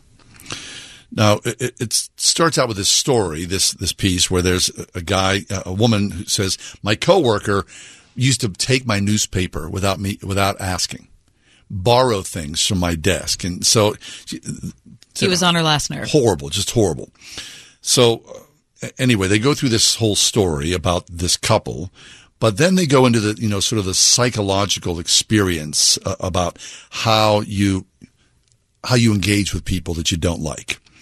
A- And their thrust is this that you should give people that you don't like a second or third chance. Look for the one thing that you like. You can find the I thing. Mhm. Like you both root for the Steelers. Sure. And take that and embrace that and then start the conversation around that. If I like that and you like that, then clearly we can find some common ground. So the thing that's that's essential to that is wanting to. Yeah. Because you're not going to find the one thing if you're so and if you don't want to. But if you're stuck with that person, right? Like I was in that class with that woman Mm-hmm. f- forever, for four years. Start with empathy. Maybe the person's behavior reflects stress or disappointment that you know nothing about, right? Yes. Everyone's suffering. Yes. Right? I, I, I remember my mom said this to me one time, uh, uh, and I wasn't talking about that, but she said, well, maybe the reason why is because they're so much like you that they that they are you. You share like you know the same traits. You see yourself in them, Mm-hmm. And you don't see- like it. exactly, which I thought was pretty wise. I can't say that that's No surprise that Grace Maloney Hall was wise. she was a wise woman. She was. Okay, so if if you I, I- think a lot of people don't want to take the step to find anything common, Common because. I think it's a lot easier to dislike somebody. Okay, let me ask you a question. Uh, When you are annoyed by somebody or you're in a conflict with somebody, you can create in your head the conversation that you think you would have. Right? With a person, uh, you know me. Yeah, I do know you. You specialize in this. I specialize in it. I do. Of course. I, yeah, I think that's pretty common. oh, I got the whole thing down. We've had that conversation multiple times. Yeah. Right. So you can imagine how the conversation would go between you and the other party. Yes. Right. Party X. But if the conversation actually happens, it's never anything like that. No, it's never. It, it, which is what's crazy. So it's such a stupid waste I know it of is. Of emotional psycholo- Yes. psychological energy to do that. Yes. And yet we do that all the time. All the time I do it. I go, I know what they're going to say, and I'm going to say this, and there, Right. and there's a little bow on it, and then boom. yeah, and and you end up feeling miserable. Yes, I make myself. And if you'd have the sad, conversation, upset. it would be much better than you expected it would be. Which is what the article in the Wall Street Journal is talking about. Because the woman who was annoyed by the guy that was taking her paper and taking stuff off of her desk and everything, they finally realized that they read the same book. Mm-hmm. And they both liked the same book. Yep. And that was enough.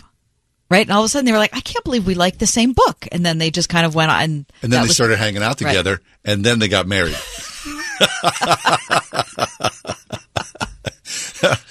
Uh, it's it's so complex. I mean, relationships are so complex because our relationship with ourselves Yeah. is first and foremost so complex. I mean, I can't even at this age, I still can't figure myself No. out half the time. Right? I mean, that's why a therapist is so valuable because they hold the mirror up to you and you go, "Hold on, little coconut. Mm-hmm. This is what's going on. Do you see it?" And you go, "Oh, light bulb. Okay, if I can understand myself, then I get to see a clear picture of how I see the world and how I operate in it, good or bad." Right. It's very complex. It really is. Anyway, so you think it's you think it's possible to like somebody who you previously found very annoying? Not only is it a possibility, it's a necessity. I agree. Uh, undoubtedly. Even at church. Don't oh, people- especially at church. right? I mean, these are, when people say, like, people say to me, I am your brother. Yep. I am your sister in Christ. Well, I got a deeper responsibility than just kind of going, Yeah. hey, how you doing? Checking in. What's going on? Yeah, blah, blah. Right? There's something, a very deep thing And there. if something goes wrong in that relationship, we have a greater responsibility to work it out. Yes, I'm into that. I'm into that. I'm into that. All right. Take a quick break. Come back. Uh, The daily feature. Does this make sense? I bet it doesn't. It's next. Hello, this is John Guest. We would like to invite you to a citywide prayer gathering at Christ Church at Grove Farm, Thursday, October the 27th, 6:30 to 8 in the evening, to pray together for the next midterm election. That candidates will be elected who will stand for biblical values and that Christians will get out and vote in what will be a monumentally critical election. This is John Guest. Go for it. Bachman's Roofing and Solar is your local award-winning roofer. Stop waiting. It's time to inspect your roof and protect your home's number one asset. With no interest and no payment financing for 12 months, Bachman's Roofing is your easy choice for roofing, gutters, and solar. Did you know Bachman's Roofing is one of the number one G GAF solar integrated roofing installers in the USA. Go with Bachman's. Go with solar and install the roof that pays for itself. Call 412-744-8390 or visit bachmansroofing.com. What is a warrior? At Portersville Christian School, it's more than a team name. A warrior is taught to serve, to passionately model the love of Christ toward neighbor, community, and world. To learn as they cultivate academic excellence and a lifelong love of learning from kindergarten to senior year. And to lead through Christian character and integrity. Are you a warrior? Discover Portersville Christian School just 15 minutes north of Cranberry, where warriors are made at ourpcs.org. Listen on your smart speaker at wordfm.com, the Word FM app, iHeart, TuneIn, and on Audacy. In your car or at home too at 101.5 WORDFM, Pittsburgh.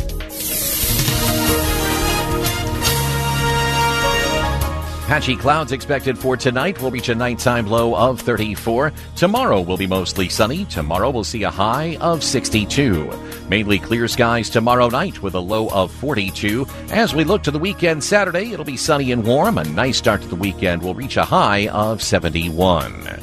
With your AccuWeather forecast, I'm forecaster Drew Shannon.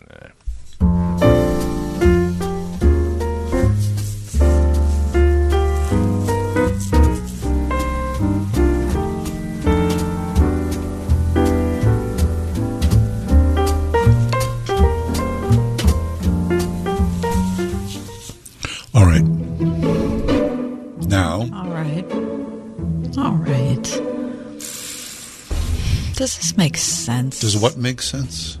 the British system of governance. Oh, oh, oh, oh. Can you imagine? I mean, Does that make sense? Well, does it make sense to have a to to, to have a prime days? minister that lasts for forty days?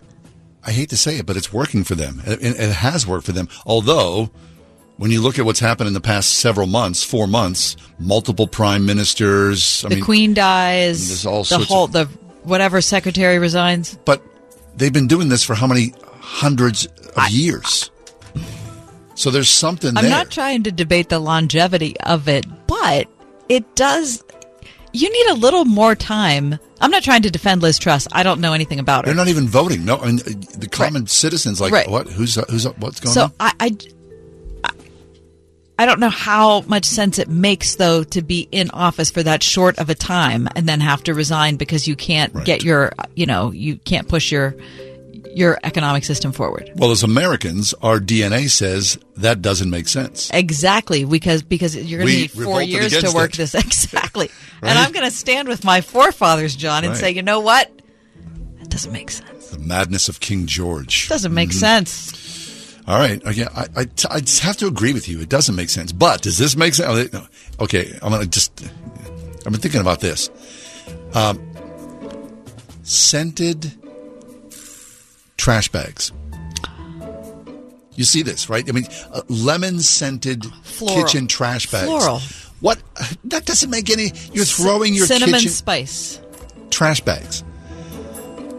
Oh, that all that does is just cover up, and then every time you open up the trash can, what I'm smelling like lemon scented garbage.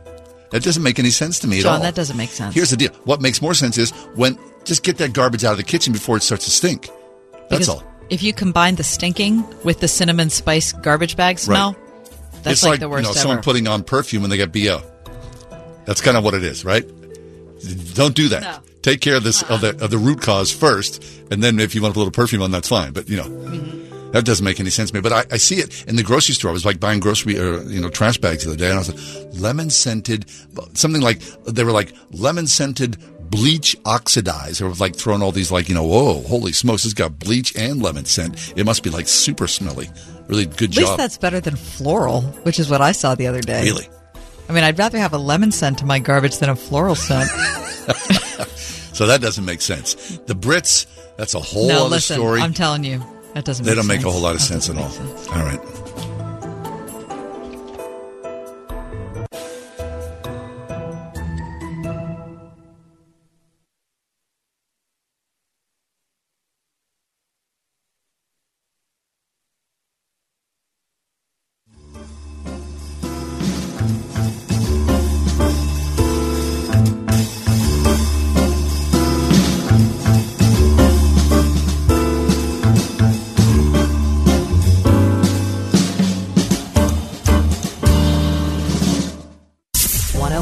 101.5 WORD. What happens when you open God's Word every day? I'm Alan Jackson, and I have the privilege of joining you every weekday here on the radio. I see the transforming effect of God's Word daily. Lives are changed because His Word gives us insight for the challenges we face and encouragement in our walk with the Lord. Join me and let's see what God has in store for us today. A fresh look at Scripture, weekday mornings at 9.30. Alan Jackson Ministries on 101.5 WORD. If you are 65 or older, you know this. It's really frustrating to deal with out of pocket medical expenses, just watching your hard earned dollars flying out the window. Well, here's something that can really help, and it's worth taking a minute to look into. Medi-Share is a new option. It's called Medi-Share 65 Plus. And Medi-Share is a community of Christians who share each other's healthcare bills. It really is a community too. People encourage and pray for each other. Medi-Share 65 Plus is a low cost option for those with Medicare parts A and B, and it fills in the gaps where Medicare stops. It's a great way to fight inflation too. You can lock in one low monthly price for up to 10 years, and you can use your Medicare approved doctor, and you also get telehealth 24 7 service, so you don't have to leave your home for the little stuff. Very worth looking into, and it's so easy to find out why people rave about the customer service at Medi-Share. They're easy to talk to. Call 833 SHARE 55. That's 833 SHARE 55. 833 SHARE 55. From Kingstone Studios, no vacancy, an incredible true story comes to Salem now. Now they want to purchase a motel and turn it into a shelter for homeless families. A demoted journalist, a recovering addict, and a pastor fighting for the homeless find themselves at the end of hope. I got 45 signatures right here, Mayor, against this proposal from my neighborhood. Let's stop this! It's like the grapes of wrath. Starring T.C. Stallings, Sean Young, and Dean Cain. Feed the hungry and, and house the homeless. That's what we're supposed to do. means you have tenants. I know. I'm, But you're going going to have them leave today, or I'm going to terminate your lease. You didn't want to do this piece. Things change. You have to run it tomorrow. No, not a chance. The nicest thing anybody ever done for me. Streaming now. Find it at salemnow.com. Welcome to Hope. What happened to quality customer service? These days, it feels like most companies just treat you like a number. It can be difficult to find a real human to speak to when you have a question or need assistance. At the Original Mattress Factory, we have a customer focused philosophy.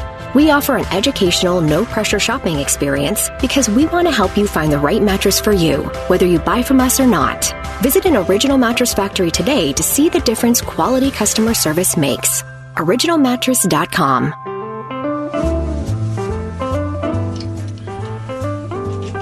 So, what is the future of Christian marriage? I mean, there's been a standard, I think, right, for millennials. Certainly here in America, the standard has uh, still continued on uh, up until recently. But you look at our, you know, the church, Kath, you go Mhm. to, there's a lot of young marrieds there, aren't Mhm. there? Yeah, right now in our church, there are a ton of people getting married. Yeah. Well, our, our first guest today, Mark Regnerus, he's professor of sociology at the University of Texas. He's got a brand new book out called The Future of Christian Marriage. But uh, an article that was the, uh, the major piece at CT, Can the Church Save Marriage? Matrimony Rates Decline, even among conservative Christians. And, and Mark, welcome to the show. You've done a lot of really incredible research on this. Thanks for being with us. Well, happy to be here. Thanks for having me. So, would you start out talking to us about Rachel, whose story you tell at the start of your article? Rachel, she uh, we met her. She was a, a, a transplant, I believe, it was from Wisconsin, and she met her husband sort of online, fell in love, but uh, you know was not Christian at the time, and so she, her kind of pathway back to the church came through marriage, not uh, uh, not you know prior to it. So, uh, and she looks back and sort of like how, how I did all these things, you know, backwards in some ways, and how I would want to sort of not want my children to do the same things I did. But um, And by backwards, what do you mean? Believer in marriage. Well, you know, I think they they slept with each other on the, the first or third date. I forget what exactly which one it was. Um, and she recognizes like, oh, this is not the way to sort of proceed with a person, but is is what she did. And so she looks at that and is like, okay, I learned a lot of things, but I, you know, in spite of all that, my marriage has stuck. It's good, and uh, uh, but it was really the children that sort of that kind of uh, brought back to her the the centrality of uh, of the notion of Christian marriage. So it was children, not necessarily belonging to a church. Yeah, that part came a little bit later. Okay, so the, the belonging became important to her, but at the beginning it was just sort of uh, like the, the wonder of, of of childbirth. Interesting.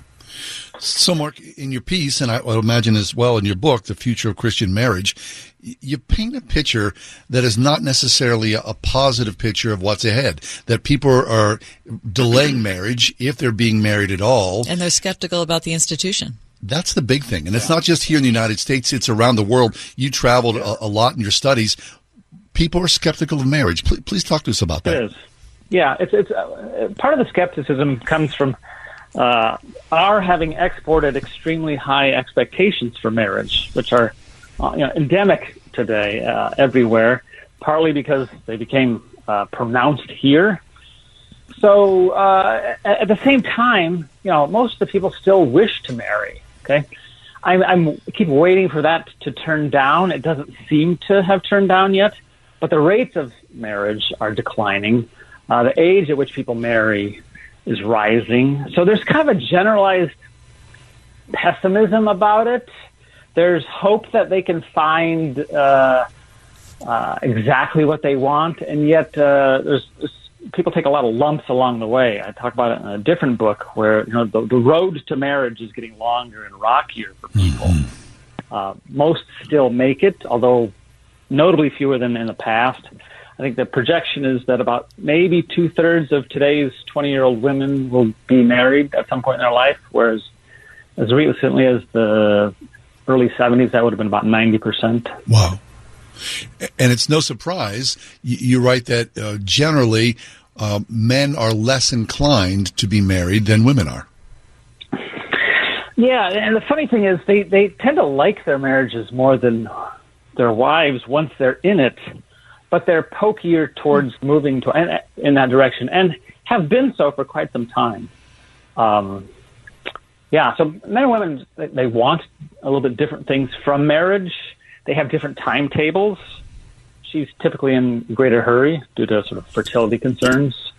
Um, so you know, it's it's it's a remarkable institution. You know, it's been thrown curveballs lately uh, on uh, know both in terms of d- increasing divorce rates, but also sort of the very redefinition civic uh, uh, of, of marriage, at least from the government's perspective. Yeah.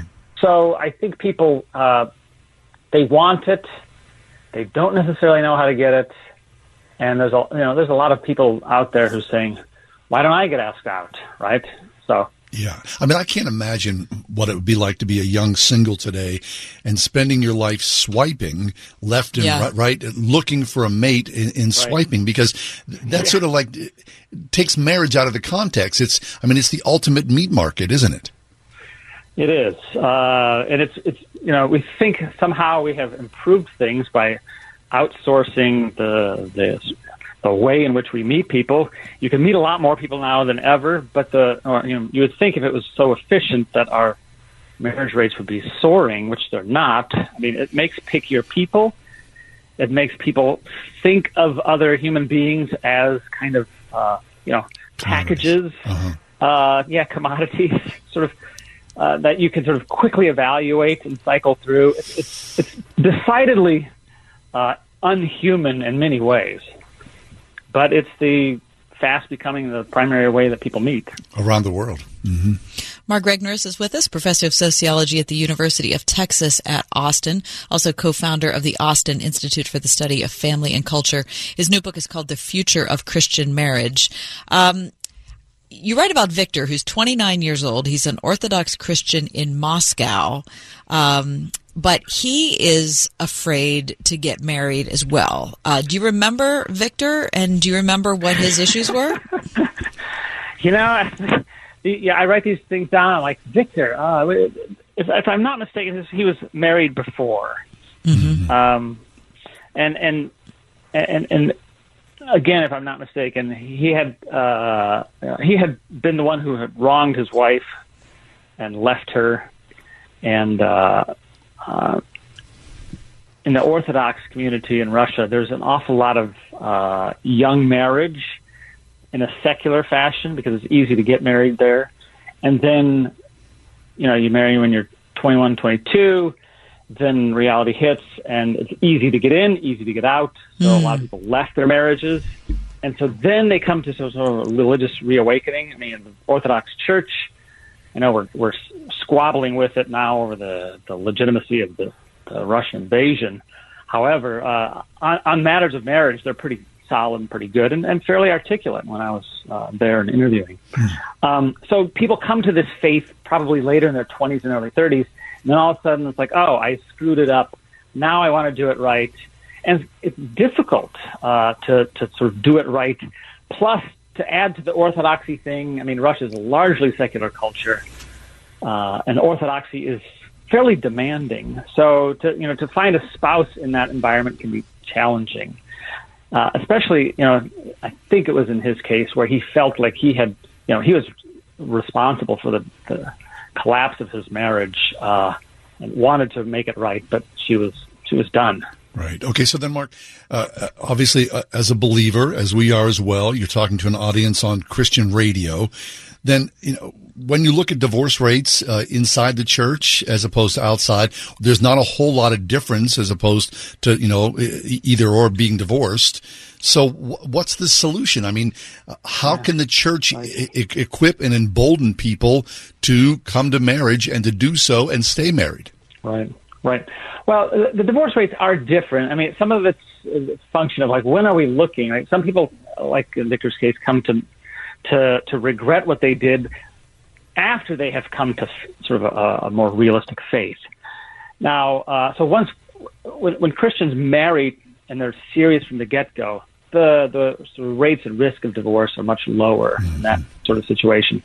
Uh, a lot of it, I think, comes to sort of a, a frank leveling with people about what marriage is, what it's not, what we should expect from it, what each person should put into it, right? But also constantly be aware of uh, voices, messages, images suggesting that uh, oh, this is a key component of marriage, and if you don't have it, you're missing out. Uh, I think you know we have to have a, a bit of a more sober understanding of what matrimony is about, and if we have that, then we tend to sort of en- enjoy our marriages more. It's when we look around and thinking I'm missing out on something hmm. uh, that that you know damage really gets done, and so you know, plus it happens to be a, a fragile union in that it's like it's just two people, right? it's it's one network connection between uh, me and this other person, and so plus when we have larger families, frankly, we add strength to that union. Yeah. Right. So you think about all the network connections between you and a, one child, another child, another child, your wife and that child it, you know, the whole unit of a family gets stronger with, uh, you know, a, a, larger family, which most Americans are, are picking against. So structurally, we're weaker than we once were. Mm-hmm. So I was thinking as you were talking, Mark, about my grandparents who were, uh, all four were Polish immigrants. Um, and they married so it's kind of a it's a long, complicated story that I won't get into. But I'm talking about I'm talking about my dad's side, which were all a, a big, huge, as you're talking about Polish family. But um, a brother and sister married another brother and sister, right? So the brother from one family married the sister ah. from the other family. Okay, yeah, so yeah, yeah. so my family tree is like pretty complicated, or actually very simple Sure. on on the one side. But here's the thing: I'm not saying that they didn't love each other. I don't even I don't even know mm-hmm. because they died when I was very little. But it was certainly the the next step approach which you talk about in your article which is that they were getting married because that was that that was their way to continue on their community to continue on their catholic faith to promote their ethnicity and it was what they did because that's how old they were. It was expected. that's what they did. Um, and they stayed married until they died. Uh, so but you're saying that in your research few couples now are looking at marriage that way. Yeah, very much so. Uh, the, the description you provide is, is common from that era. I think of my own grandparents on both sides. Mm-hmm. Uh, I think one of those sets of grandparents were happier in their marriage than the other set, um, and yet uh, they remained together. I'm glad they did. You know, I you know, our, our, uh, it's kind of like I have no narrative of divorce in my family because of that, right? Which is fabulous because then when you know we had trouble early on, I had no kind of avenue or understandable pathway to exit because I was you know didn't understand how to leave my Mhm. marriage, and I'm glad I didn't because I worked on it, etc. And things improved, and I'm like horrified at what I could have been could have been capable of. Right? Had I known people and had I had a pathway and an example to follow, which I didn't. So you know, one of the the, the, the valuable things about marriages like that is not so much you know are they wildly happy. they they probably didn't even understand marriage as something that makes them wildly happy. It's like this is what we do in our community, and this is how sort of how we carry this community forward, right? Mm-hmm. And alongside it, you know, you, can steal moments of happiness, and children bring happiness, and grandchildren, and and not so much happiness necessarily, but sort of satisfaction, a different kind of term. It's very difficult. I, I mean, I wish it wasn't. Because it seems like it's at odds with how we look at everything right now in our culture. Hundred percent. right. Right. Yeah. Exactly. Yeah. It Yep. is. Uh, it is a challenge. So it, uh, it's almost as if people who make it and make it and thrive in, in, in a long-term marriage today, maybe they accomplish more or have fought through more things, right? Because they didn't have a supporting system around them like your grandparents did and mine. Of of this is sort of uh, our community and it's our uh, extended network of social support. Right. But that's where the church comes in, right? They are the community. Exactly. Yeah. Yeah. So, one last question for you, Mark. Um, when we're looking at 20 year olds who, and you mentioned this in your article as well, they think that their 20s are that's when you do what you want to do, right? And then once once you hit 30, then you kind of said, well, I, I should probably maybe think about somebody else or whatever. Okay, Yeah, I feel like um, that that's that's not building a char- or a character or an attitude in a person that's going to allow them to thrive in marriage. Exactly. Uh, and it's, they're following a narrative that suggests like your 20s are the era of independence, marriage is somehow for the 30s. And, uh, but the, the, the, remarkable aspect of that, that notion is that somehow there's a light switch that just flips on and all of a sudden I start caring about other people, right? Right. If you don't care about people when you're 27, 28, you're not going to care about them when you're 31 or 32. So there's just this kind of, uh, uh, outrageous lies, practically speaking, about how uh, we're supposed to act and what's supposed to happen to us almost passively, naturally. And, you know, a good marriage is not sort of uh, a match that's made externally. It's usually a match that's made once you're in it, right? Through hard work and uh, through the support of other people. Yep. And the commitment to stay together. Yep. Well, Mark, thanks a lot. Yeah, Uh, this was really a good conversation. yeah, Thank very you. Interesting. Yeah, Mark Regnerus. He's a co-founder of the Austin Institute for the Study of Family and Culture. His newest work is called "The Future of Christian Marriage." Mark Regnerus. Thanks, Mark.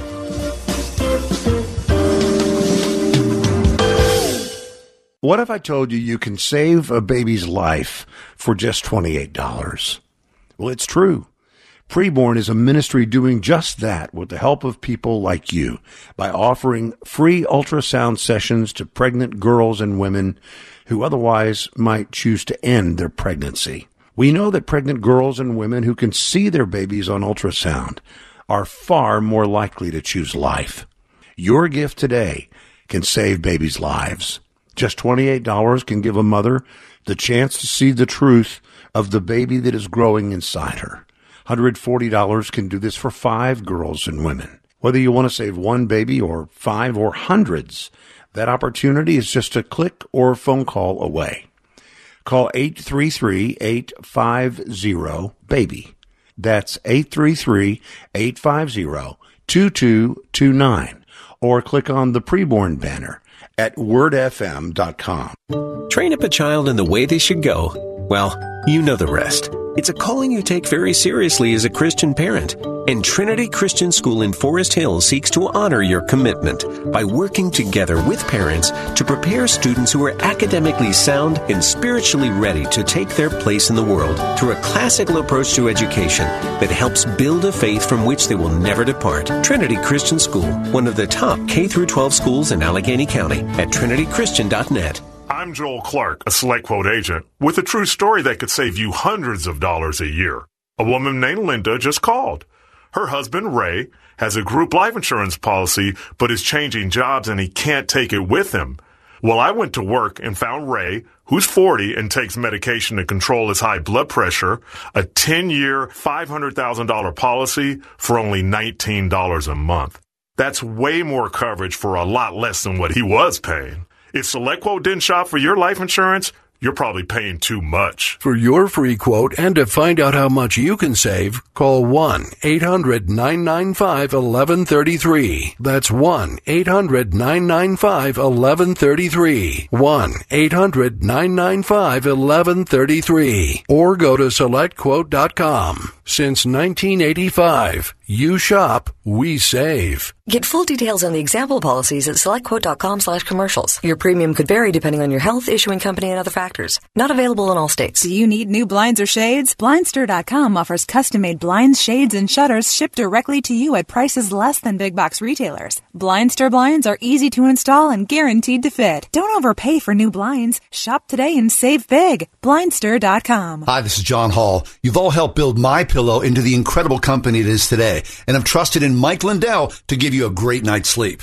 On top of the special exclusively from my listeners on the Percale and Giza Dream bed sheets, marked down as low as $29.98, Mike is now changing the game with his three-piece towel set. The set is made with USA cotton, making it extremely absorbent, yet still providing that soft feel you look for in a towel. The set comes with one bath, one hand towel, one washcloth, typically retailing for $49.99. Now, for a limited time, you get this three-piece towel set for the low price of $19.98 with a promo code WORD. Don't miss out on this incredible offer. This is a limited supply, so be sure to order now. Call 1-800-391-0954. Use the promo code WORD or go to mypillow.com. Click on the radio listener square and use promo code WORD. These offers will not last long, so order now with promo code WORD at mypillow.com for this radio exclusive offer on all bed sheets. It's going to be Thanksgiving, and of course, people are thinking about their turkeys, right? Soon. Here's a, a, story. A California farm is taking uh, its reverence for all life to the next level by hosting a turkey cuddling event on Thanksgiving Day. Oh, so what? So I'm going to go there and, and hug a turkey? Yes, you are. Turkeys are affectionate, the Gentle Barn says. And for $50, visitors can spend 90 minutes getting to know one better, hugging it, feeding it treats, and making small talk. The Santa Clara based farm is offering these therapeutic sessions at all three of its locations in St. Louis, Nashville, and uh, in uh, Santa Clara, California. We're inviting you on Thanksgiving Day to cuddle our turkeys, the Gentle Barn said. Celebrate life, lubber, uh, life, love, and liberty with our majestic turkeys, who should have been cherished throughout history for their intelligence, affection, and dynamic personalities. I thought the turkeys were kind of dumb. No, apparently they're very they're very intelligent. Wasn't that one of the reasons? You know, Ben Franklin wanted that to be our national bird instead of the eagle. And I thought that the the thing that got in the way was people thought they were dumb. No, I oh, I see. I always thought that Ben Franklin like said they were like they're saying intelligent Well, and majestic. I would assume Ben Franklin knows more about turkeys than me. Me too. Um, the Majestic Farm says none of the farm's turkeys will end up on plates, and the barn hopes that the event convinces others to change their tradition of roasting their birds. Just because we've always done something a certain way, says the Majestic Barn, doesn't mean that we always need to in the future. Would you pay 50 bucks to go hug a turkey? I mean, I would I would like to hug a turkey. I don't know if I would pay fifty bucks to do it. And I have to be honest, if I ever did, I would never cook one again. I See, know that's the myself. problem, I right? wouldn't. But which wait- is what which is the whole idea. I mean, they're pretty smart that they came up with this because there's no way if I hugged a bird would I eat that bird. I just wouldn't. Well, you've you've been to the spring house and milked the cow. You're still having a burger from time to time. Not very often. It's because your husband. Yeah. But I don't I mean, if yeah, right. I mean, if you think about it, right, the process of it, yeah, you, it would change the way you look at meat. And we eat far too much meat. Right. We more than we need. Right. And of course, the slaughterhouse. I can't even bear to think about that. Right? Seriously. Not a good thing, I just shouldn't.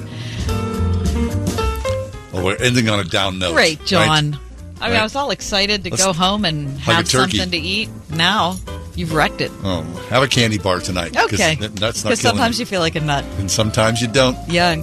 Coming up in the next uh, couple of weeks, we have to do our Halloween candy countdown. Oh, oh, remember? The candy wheel? Yeah, the candy wheel. Maybe, we should- maybe we should revive it. Have a great night. See you tomorrow. The Ride Home with John and Kathy, a production of Salem Media Group.